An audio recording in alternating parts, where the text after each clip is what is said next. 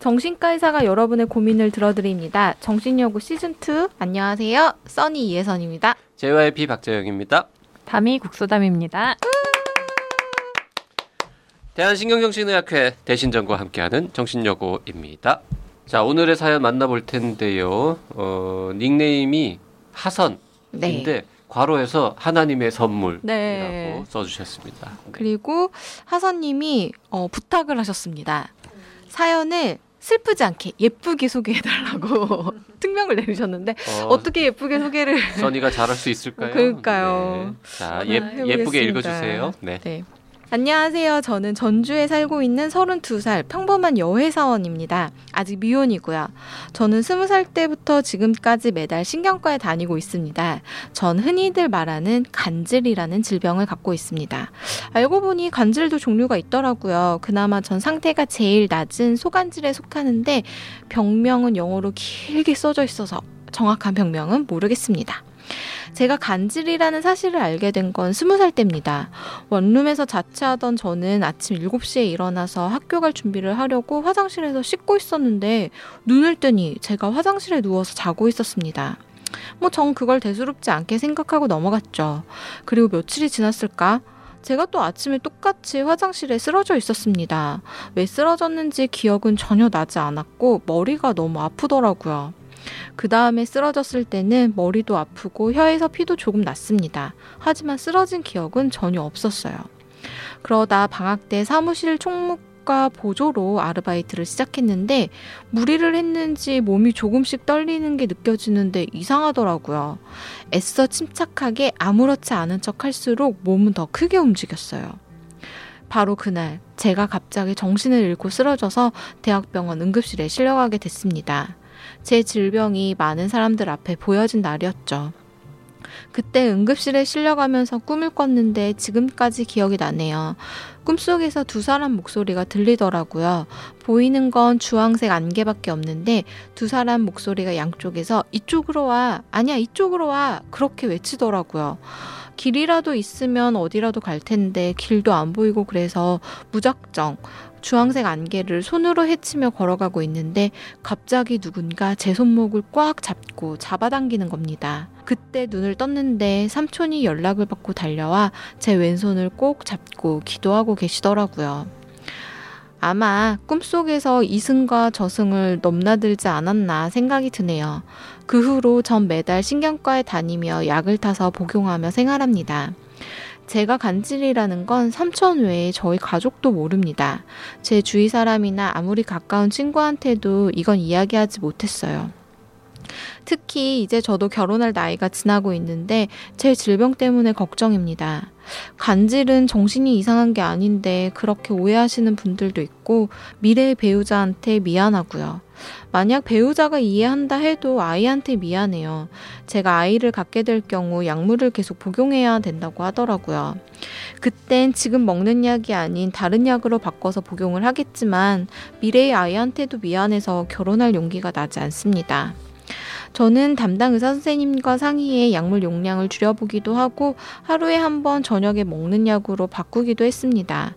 매달 상담하면서 제 상태에 따라 약물을 조절하고 있어요. 한 번 내원하면 3주치 약물을 타오고요. 그럴 일은 거의 없지만 중간에 무슨 일이 있거나 하면 바로 병원에 내원합니다.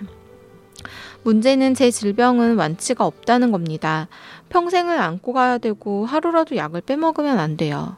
하루라도 약을 안 먹으면 점점 머리가 아프면서 두통이 오고 이틀 약을 안 먹으면 몸이 몸살 난 것처럼 손이 살짝살짝 떨리다 멈추고 한참 뒤에 또 반복됩니다. 처음엔 많이 슬프고 가슴 아리도 했는데 이젠 시간이 지나서일까 나이를 먹어서일까 이렇게 제 고민을 쓰게 될 줄은 꿈에도 몰랐습니다. 그 정도로 제 질병을 꽁꽁 숨기며 살아왔으니까요. 주위 사람 반응과 시선들도 무서웠는데 고민 상담을 들어주는 정신여고를 알게 돼 너무 기쁩니다. 막상 이렇게 제 지난 사연을 쓰다 보니 힘들었던 지난 날이 기억나면서 가슴 한켠이 뭉클해지네요. 그동안 힘들고 슬펐던 감정이 새록새록 기억이 나서일까요? 지금까지 잘해요 내 자신이 대견스럽습니다. 제 사연 이쁘게 슬프지 않게 소개해 주세요. 라고 보내주셨습니다. 음, 네. 뭐 그렇게 네. 예쁘게 읽은 것 같지는 않아요. 마지막 문장 예쁘게 읽으셨어요. 아, 네, 하나는 네 예쁘게 읽었습니다. 자, 하선님. 네. 음. 근데 하선님 참 말씀하신 대로 대견스러우시네요. 네, 네. 정말 심정이 고우시다라는 생각도 들고요. 네. 음, 스무 살 때부터. 근데 저는 읽으면서 깜짝 놀랐던 게 네. 삼촌 외에는 가족도 모른다라는 게. 네. 음. 야 어떻게 이럴 수가 있지 이게 그 삼촌분이 부모님도 모른다는 뜻이잖아요. 저 삼촌분이 얘기하지 말자고 하신 네. 걸까요? 근데 음. 잘은 모르지만 또 부모님이 또 같이 계셔 주실 상황이 안 될 수도 있을 것 같아요. 그때 응급실에서도 음. 삼촌이 옆에서 뭐 보호자 역할을 하셨던 것 같거든요. 아, 음. 그럴 수도 있겠네요. 네. 하여튼 매- 자주 병원에 가시고 약도 매일 드시고 이러면 네. 가족들이 모르기는 사실 쉽지 않은데 음, 네. 떨어져서 좀 네, 지내고 지금은 그럴 수도. 있겠군요. 네. 음. 근데 스무 살 때 처음으로 경기를 하셨으면 그때 얼마나 놀라셨을까. 그쵸. 네. 자, 이 요즘은 이제 뇌전증이라고 네. 네. 용어가 정리가 되고 있는데 어, 우리나라에만 최소 한 20만 명에서 네, 많다고 많게는 뭐한 하더라고요.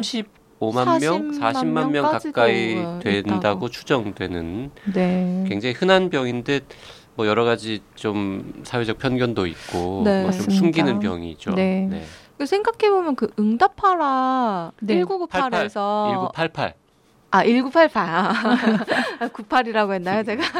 네, 08에서 그 좋은 덕- 장면이 있죠. 네, 네. 덕선이가 있는 반에 친구 한 명이 아, 네. 네, 뇌전증이어가지고 쓰러졌는데 그때 이제 덕선이가 좀 도와주고 이래가지고 음. 나중에 그 엄마 찾아서 진짜 고맙다 막 이렇게 네. 그 응팔에서. 가장 참 인상적인 장면 중에 하나였고 저는 그거 본방 사수하면서 음, 네. 그 에피소드가 나올 때 아 저 어떻게 처리하지? 이게 나름 음. 그래도 이 병에 대해서 조금 아는 사람으로서 네. 네. 그 약간 걱정 긴장하면서 어떻게 처리될까 막 궁금해서 봤는데 아, 너무 근사하게 조, 좋게 잘 만들어지더라고요. 그래서 네, 네. 음, 감동했던 기억이 납니다. 그 생각해보면 뇌전증이라는 질환이 저희가 평소에 생각을 안 해서 의외로 흔한 네. 질환이라고 해야 될까요? 옛날에 어른들도 되게 많이 보셨던 그 질환이고 어렸을 때 우리 뭐 초등학교 중학교 때 누구나 다한 번쯤은, 주변에서 한두 네. 번쯤은 뭐 옆에서 그런 친구 있는 거 본 보고 듣고 뭐. 하, 하지 않았습니까? 그랬었던 것 같아요. 어떤 선생님 아, 계셨어요. 선생님. 네, 아 선생님. 그러실 음. 수 있죠. 친구는 전 경험이 없고요. 근데 뭐 어쨌든 말씀하신 대로 흔하기도 하고 그리고 제가 다행이라고 생각하는 관점은 이제 조절이 가능하다는 거. 음, 네. 약을 먹으면 네. 평생 이렇게 조절을 하고 약을 드시고 케어를 한다는 게 물론 쉽진 않지만 또 드시면서 그렇게 이제 음. 경계하는 그런 에피소드 자체가 없이 일상생활을 유지하실 수 있다는 것만으로도 좀 다행이라는 생각이 일단 들고요. 네. 우리나라 분들은 되게 완치 개념을 엄청 좋아하세요. 음. 진료를 해보면 맞아요. 네. 완치인가요? 뭐, 근데 사실 암도 암도 뭐 완치 이렇게 얘기를 하, 면 이제 뭐 사진 찍고 뭐 영상상에서 이제 확인하기도 하고 하지만 세포 수준에서는 사실 또 알 수 없는 거거든요. 그렇죠, 맞아요. 그렇게 생각해 보면 많은 병이 이제 내가 같이 안고 가면서 조절하고 다루면서 그렇게 사는 건데 비염도 불치거든. 뭐 당뇨, 고혈압 네, 다 완치 안 되고 그냥. 평생 약 먹는 조절하면서 병인데 네. 사는 거죠. 네. 그렇게 생각하면 뇌전증도 그냥 평생 약 음. 먹으면서 조절하면서 네. 사는 병이기도 한데 그냥 다만 증상이 조금 사람들이 놀랄 수 있는 네. 증상이어서 편견이 생긴 것 같다는. 그리고 20만 생각이 명이다라고 예를 들면 그 중에서 이제 굉장히 또 이 증상의 정도 차이가 맞아요. 심하잖아요. 네. 아주 심한 소수 분들을 제외하면 나머지 분들은 뭐 일상생활에 네. 크게 지장 없는 네. 걸로 아는데 음. 계속 만약에 조절이 안 되면 그때 경계하고 하면서 이제 뇌 손상이 있을 수 있는데 음. 이분은 어쨌든 조절을 잘 하고 계시는 네. 상태니까 제가 그 면에서는 좀 다행이라고 생각을 했고요. 음, 걱정하시는 뭐 임신, 네. 출산, 결혼, 미안하시다고. 네. 음. 아유 참. 근데 네. 뭐 결혼해서 잘 사시고 그런 분들도 되게 많은 걸로 알고 있거든요. 대개 이 병을 갖고 계신 분들의 고민이 가장 흔한 고민이 이제 군대 문제. 아, 또 남자분들 운전 면허. 아, 문제? 아. 네. 그리고 이제 결혼과 출산 이 아. 네. 부분들인데 뭐 군대는 이제 심하면 면제가 되는 사유고 남자는 네.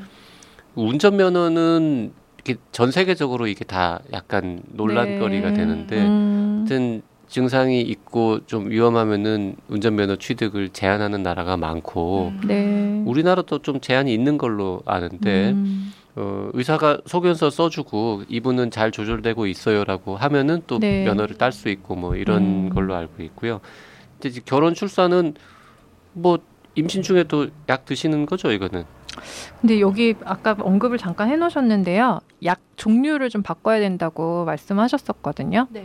그러니까 이제 종류에 따라서는 아이한테 영향이 있는 약도 있고 음. 없는 약도 아. 있는 것 같아요. 네. 근데 그거야말로 전문가이신 신경과 네. 선생님에게 어, 네, 의외로 맡기시고 네. 정신건강의학과 는좀덜 보죠. 네, 뇌전증을. 어, 조금 안타까운 게 사실 뇌전증의 후유증을 가진 분을 저희는 오히려 더 많이 보게 되는 편이거든요. 음. 음. 아까 말씀드린 대로 좀 뭐 뇌 손상이 네. 있거나 오랫동안 네, 네. 거의 이제 뇌전증에 노출돼 가지고 그런 경우 이제 치료를 하게 되는데 지금 같은 경우는 조절을 잘 하고 계시는 거고 음. 그리고 임신 뭐 출산에 대해서도 그때 선생님하고 아마 의논 한번 해보셨던 것 같아요. 음, 지금 약의 종류 것 이런 걸. 파악하고 계시는 거 보니까 자 어, 일단 네. 하선님 제가 드리고 싶은 말씀은 어, 결혼이나 임신 출산을 고민하기 전에 일단 연애를 시작을 하십시오. 미래의 배우자한테 미안하고요. 아니 일단 뭘 누구를 만나야 하고 그 다음에 네. 근데 이제 앞에 그 뇌전증 조절하는 거는 신경과 선생님하고 네. 상의하실 문제라면 이제 여기서부터는 정신여고에서 그렇죠. 정신과 의사랑 네. 상의하실 부분인데 이분이 사실 오랫동안 거의 10년 이상을 꽁꽁 숨기면서 지내오셨단 말이에요. 네. 전 이제 사실 거기에 좀 집중을 했거든요. 음. 네. 뭐 조절은 잘 되고 계시고 치료는 잘하고 계시지만 음. 그 꽁꽁 숨기고 이 기능을 유지하기 위해서 지내오셨던 기간이 얼마나 또 힘드셨을까. 그렇죠. 네.